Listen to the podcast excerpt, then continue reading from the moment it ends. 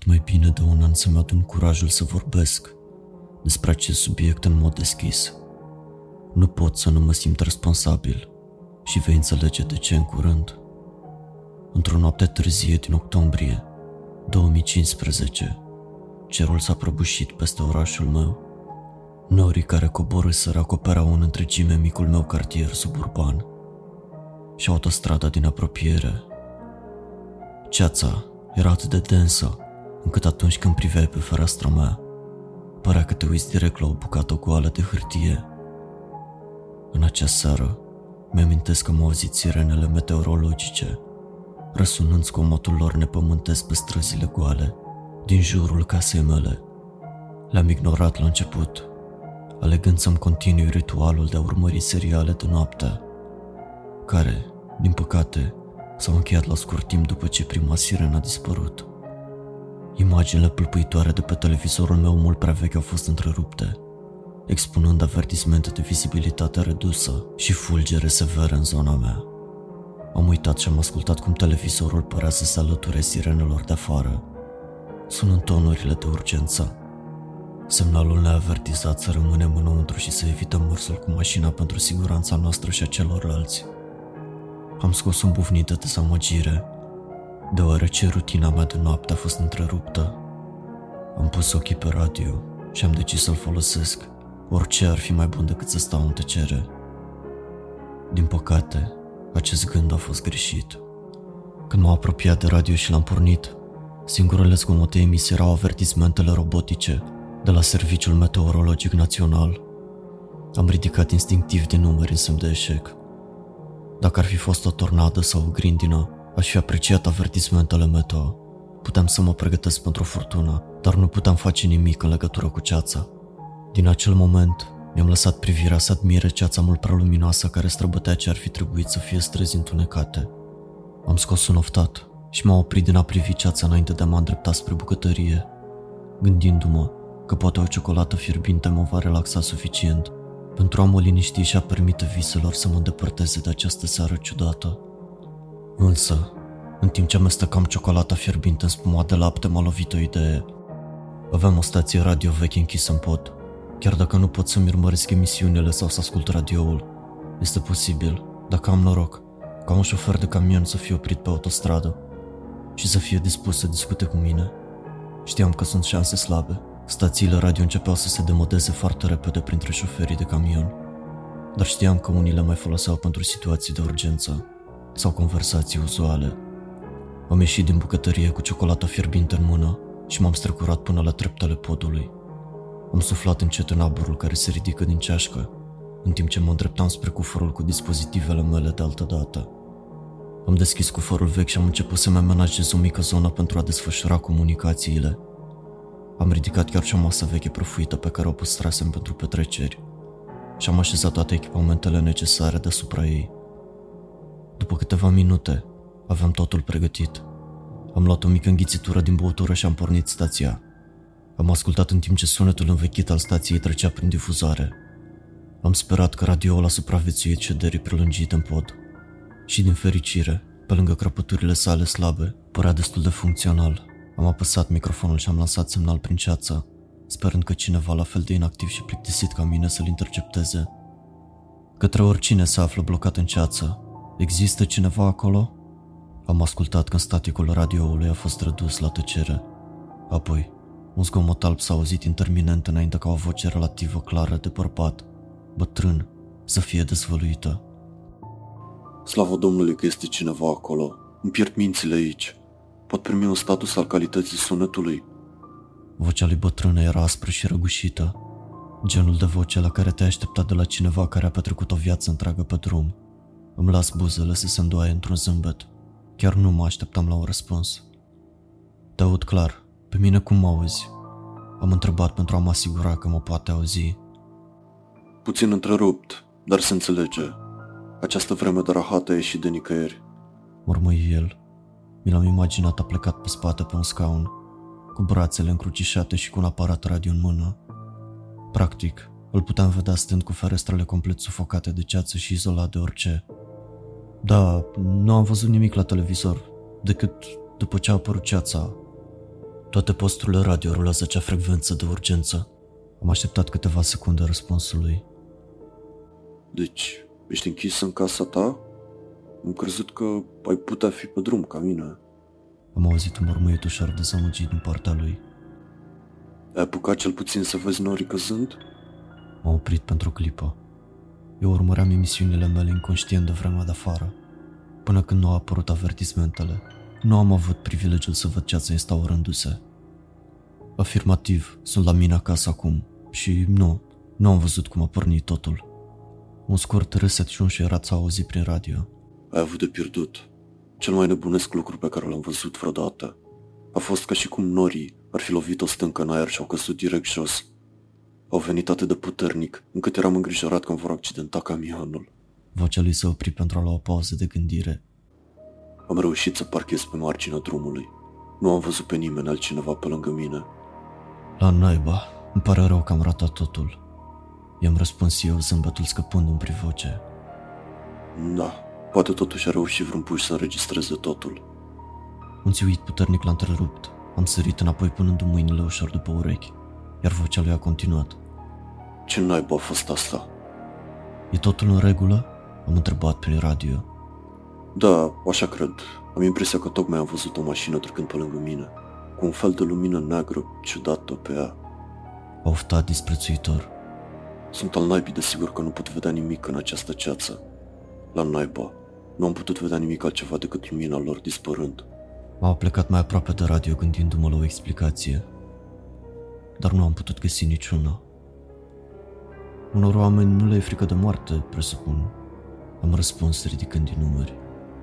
Al naibii de prost dacă mă întreb pe mine. Aș putea spune că le pasă doar de ei înșiși, dar dacă acest lucru ar fi adevărat, ar fi parcați pe marginea drumului ca mine. Am mai râs cu un șerat sfârșit într-o criză de tuse. Devenind puțin curios, am început să-i pun câteva întrebări. Aveți vreo șansă să faceți ceva acolo? Au spus că sunt niște fulgere puternici în zonă, dar nu am văzut și nu am auzit nimic încă de genul acesta. Nu, nu este nimic aici. N-am auzit niciun tunet. Pe lângă tine e liniște ca mormântul aici. Ceața asta nici măcar nu pare să se miște și sunt sigur că nu aud niciun vânt care să se lovească de camionul meu. Mi-am mușcat buza încercând să mă concentrez pe orice zgomot de afară. Fiind în podul meu, ar fi trebuit să pot auzi vântul străbătându-și drumul pe scândurile din lemn ale casei mele. Dar avea dreptate. Nu era niciun vânt. Aceasta este cea mai ciudată furtună pe care am văzut-o vreodată. Sincer să fiu. Așteaptă. Luminile au revenit. S-a întrerupt. I-am putut auzi vocea încordându-se în timp ce focalizarea ei s-a mutat în afara camionului. Nu arată bine. Nu sunt pe drum. Vocea lui se stinse încet. Ce vrei să spui? Unde ești? Am întrebat sperând că totul va fi bine. Ceva este în regulă. Singurul lucru de pe partea cealaltă a drumului este o linie de copaci. Nici o mașină nu s-ar putea strecura pe acolo. Ce vrei să spui? Unde ești? Luminile arată ca fiind ridicate de la sol. Sunt puțin mai înalte decât nivelul ochilor mei. Hei, stai cu ochii pe lumină și anunță-mă dacă ești bine. Vei fi bine. L-am auzit înghițind din greu. Au dispărut. S-au îndepărtat din nou. De fapt, nu s-au îndepărtat doar. Au părut că au fugit. Îți jur că blestematele astea de lumini s-au ghemuit și au plecat la sprint. Staticul a consumat transmisia din nou, dar nici pe departe atât de prost ca înainte. Sunt doar niște lumini, poate cineva are niște rachete de semnalizare. Ar putea fi niște vânători care încearcă să găsească drumul înapoi spre casă în această ceață. Am încercat să par rezonabil. M-am gândit că trebuie să existe o explicație rațională. Da, asta trebuie să fie. Ceața sigur se joacă cu mintea mea în aceste momente. Nu văd nimic acolo, așa că cred că sunt bine. Am auzit zgomote slabe venind de la radio chiar în spatele vocii lui. Nu suna ca ceva care încerca să intre în contact cu noi prin radio, ci mai degrabă suna ca ceva care s-a întâmplat să fie capturat în timp ce bătrânul șofer vorbea. Este cineva cu tine? Am întrebat încercând să par nepăsător, de parcă ar fi o întrebare normală de pus. Uh, negativ. Doar eu. Părea cam îngrijorat, de parcă știa că ceva nu e în regulă. Mi-am dat seama că era speriat. Voiam doar să văd dacă ești singur sau nu. Doar să văd dacă ai un set suplimentar de ochi și de urechi acolo. A, nu. Sunt doar eu aici.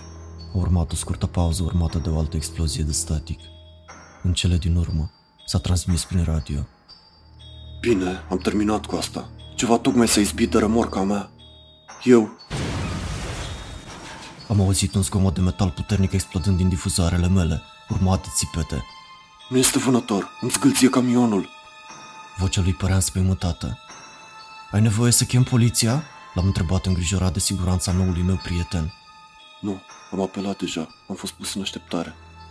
Voi rezista puțin fără să fac zgomot și sper să plece. Dacă este un fel de urs, este deținătorul recordului de forță cu siguranță. Am lăsat radioul pentru o vreme așteptând să răspundă bătrânul. Eram îngrijorat pentru el. După câteva minute de tensiune, am primit în cele din urmă un răspuns. Bătrânul camionagiu părea tăcut și vorba încet. Hei, sper că încă ești acolo. Nu vreau să fiu o povară pentru tine, dar nu mă simt atât de în siguranță aici. Crezi că ai putea scoate o hartă sau ceva care să mă ducă de aici? Va trebui să-mi las remorca în urmă, dar slujba mea nu e atât de importantă ca viața mea. Sunetul slab al unei staticități s-a desprins din cuvinte. M-am simțit rău pentru bărbat. Ceva acolo îl declanșa cu adevărat. Da, sigur, dacă poți ajunge la ușa mea, te las să intri. Locuiesc chiar după colțul autostrăzii. Ești un salvator de vieți. Dăm doar o secundă. Îmi vă scoate radioul mobil și mă poți conduce acolo. Mi-am mușcat obrazul îngrijorat. Habar n-aveam dacă ceea ce făceam era corect sau chiar sigur în privința asta. Dar el avea nevoie de ajutor și nu aveam de gând să-l refuz. Bine, îmi opresc camionul și ies. S-a auzit vocea puternic distorsionată. Ce-ați trebuit să fi făcut ca transmisiile să vină întrerupte? Mi-am oferit ca explicație. Anunță-mă când ajungi la primul semn. Îți voi spune eu unde să mergi de acolo. Au trecut câteva secunde înainte să răspundă din nou. Willard Street. Vocea lui trăzni. Iau la dreapta pe drum și continuă până ajungi la intersecție.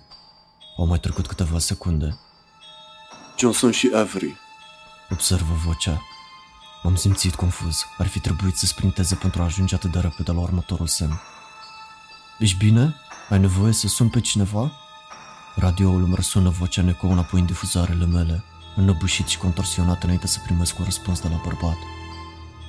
Nu, vreau doar să ies din ceața asta.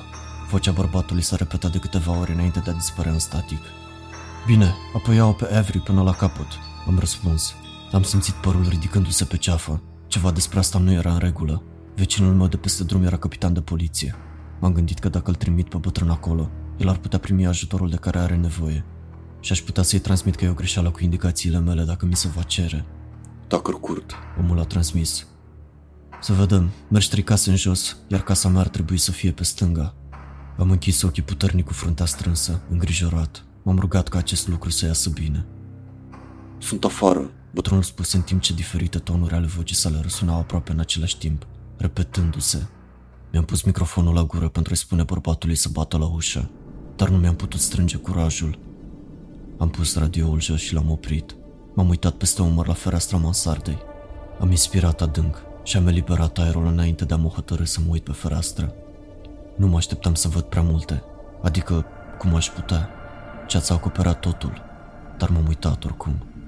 Am ieșit din scaun și m-am tărât spre fereastră. Mi-am așezat mâna pe rama de lemn care înconjura paharul și am inspirat adânc, evocându-mi curajul. Am apucat încet predelele și le-am împins cu ușurință în lateral, lăsând suficient spațiu pentru ca ochiul meu să poată vedea afară. Știu că vrei răspunsuri despre cine sau ce era acolo, dar ceața era prea puternică. Nimic în afară de albul mi-a fost expus vizual, dar fizic și emoțional am simțit acolo. Nu pot să descriu decât ca înfricoșare întruchipată. A fost un sentiment primar care m-a acoperit mai puternic decât orice altceva ce am simțit vreodată. Știam că cineva sau ceva era acolo și nu era firesc. Avea un scop, un scop de neînțeles, iar acel scop nu ducea nicăieri bine. Simțeam senzația morții strecurându-se în oasele mele, blocându-mi încheieturile. Corpul meu se rigidiza pentru un sfârșit rapid. Pe măsură ce acel sentiment mi-a ars drumul în amintiri, m-am forțat să-mi fac curajul de a fugi de la acea fereastră. M-am întors cu spatele la ceață și am fugit spre scările mele. Am fugit pe instinct. Mi-am simțit picioarele aterizând la etajul meu inferior și m-am lăsat ghidat către singurul loc din casa mea unde nu puteam vedea acea ceață. Dulapul meu fără ferestre. Am sărit înăuntru și am trântit ușa în urma mea. Îmi amintesc că am stat ore întregi în șifonier cu privirea în întuneric, rugându-mă și sperând să-mi fi imaginat acel sentiment. Am stat treaz toată noaptea până am putut vedea filtrul de soare de sub ușa dulapului meu. Am ieșit de refugiul meu sigur și m-am tărât spre o fereastră înainte să mă uit afară. Mi-am simțit gura deschizându-se când am văzut fereastra mansardei vecinilor spartă, fără nicio urmă pe pereți. Nu era niciun fel de indiciu cu privire la modul în care s-au urcat înăuntru. Am sunat instinctiv la poliție și au venit rapid. Până la urmă, vecinul meu a fost unul dintre ei. Au refuzat să-mi spună ce au găsit în interior. Chiar și după aceea, ziarele nu aveau aproape nicio informație cu privire la crimă. Cel mai mult am reușit să aflu că familia vecinilor mei a fost ucisă în casa lor, în timp ce dormeau. Aceste vieți s-au stins din cauza mea. Deși nu era tot ce se întâmplase în acea noapte, a existat o altă crimă care s-a întâmplat pe autostradă, un bătrân șofer de camion pe nume Gales. Spre deosebire de capitan și familia sa, moartea lui Gales a fost listată ca un atac de animale și a fost separată de încheta crimelor. Au susținut că a parcat prea aproape de pădure și că un urs trebuie să fi rătăcit până la ușa camionului său. Au spus că nu știu ce l-a posedat pentru a-și deschide ușa, dar cu siguranță asta se întâmplase când ursul a intrat în interiorul cabinei. A fost ucis de așa numitul urs, care i-a smuls capul de pe umeri și l-a dus în pădure. Nu l-au găsit niciodată. Dar știm altfel, sau cel puțin eu, că nu a fost un accident ciudat. Este ceva acolo, așteptând indicații. Hello, friend! Dacă ți-a plăcut această poveste, nu uita să dai un like acestui clip, să ne spui părerea în comentarii și să te abonezi canalului. Welcome to the darkness!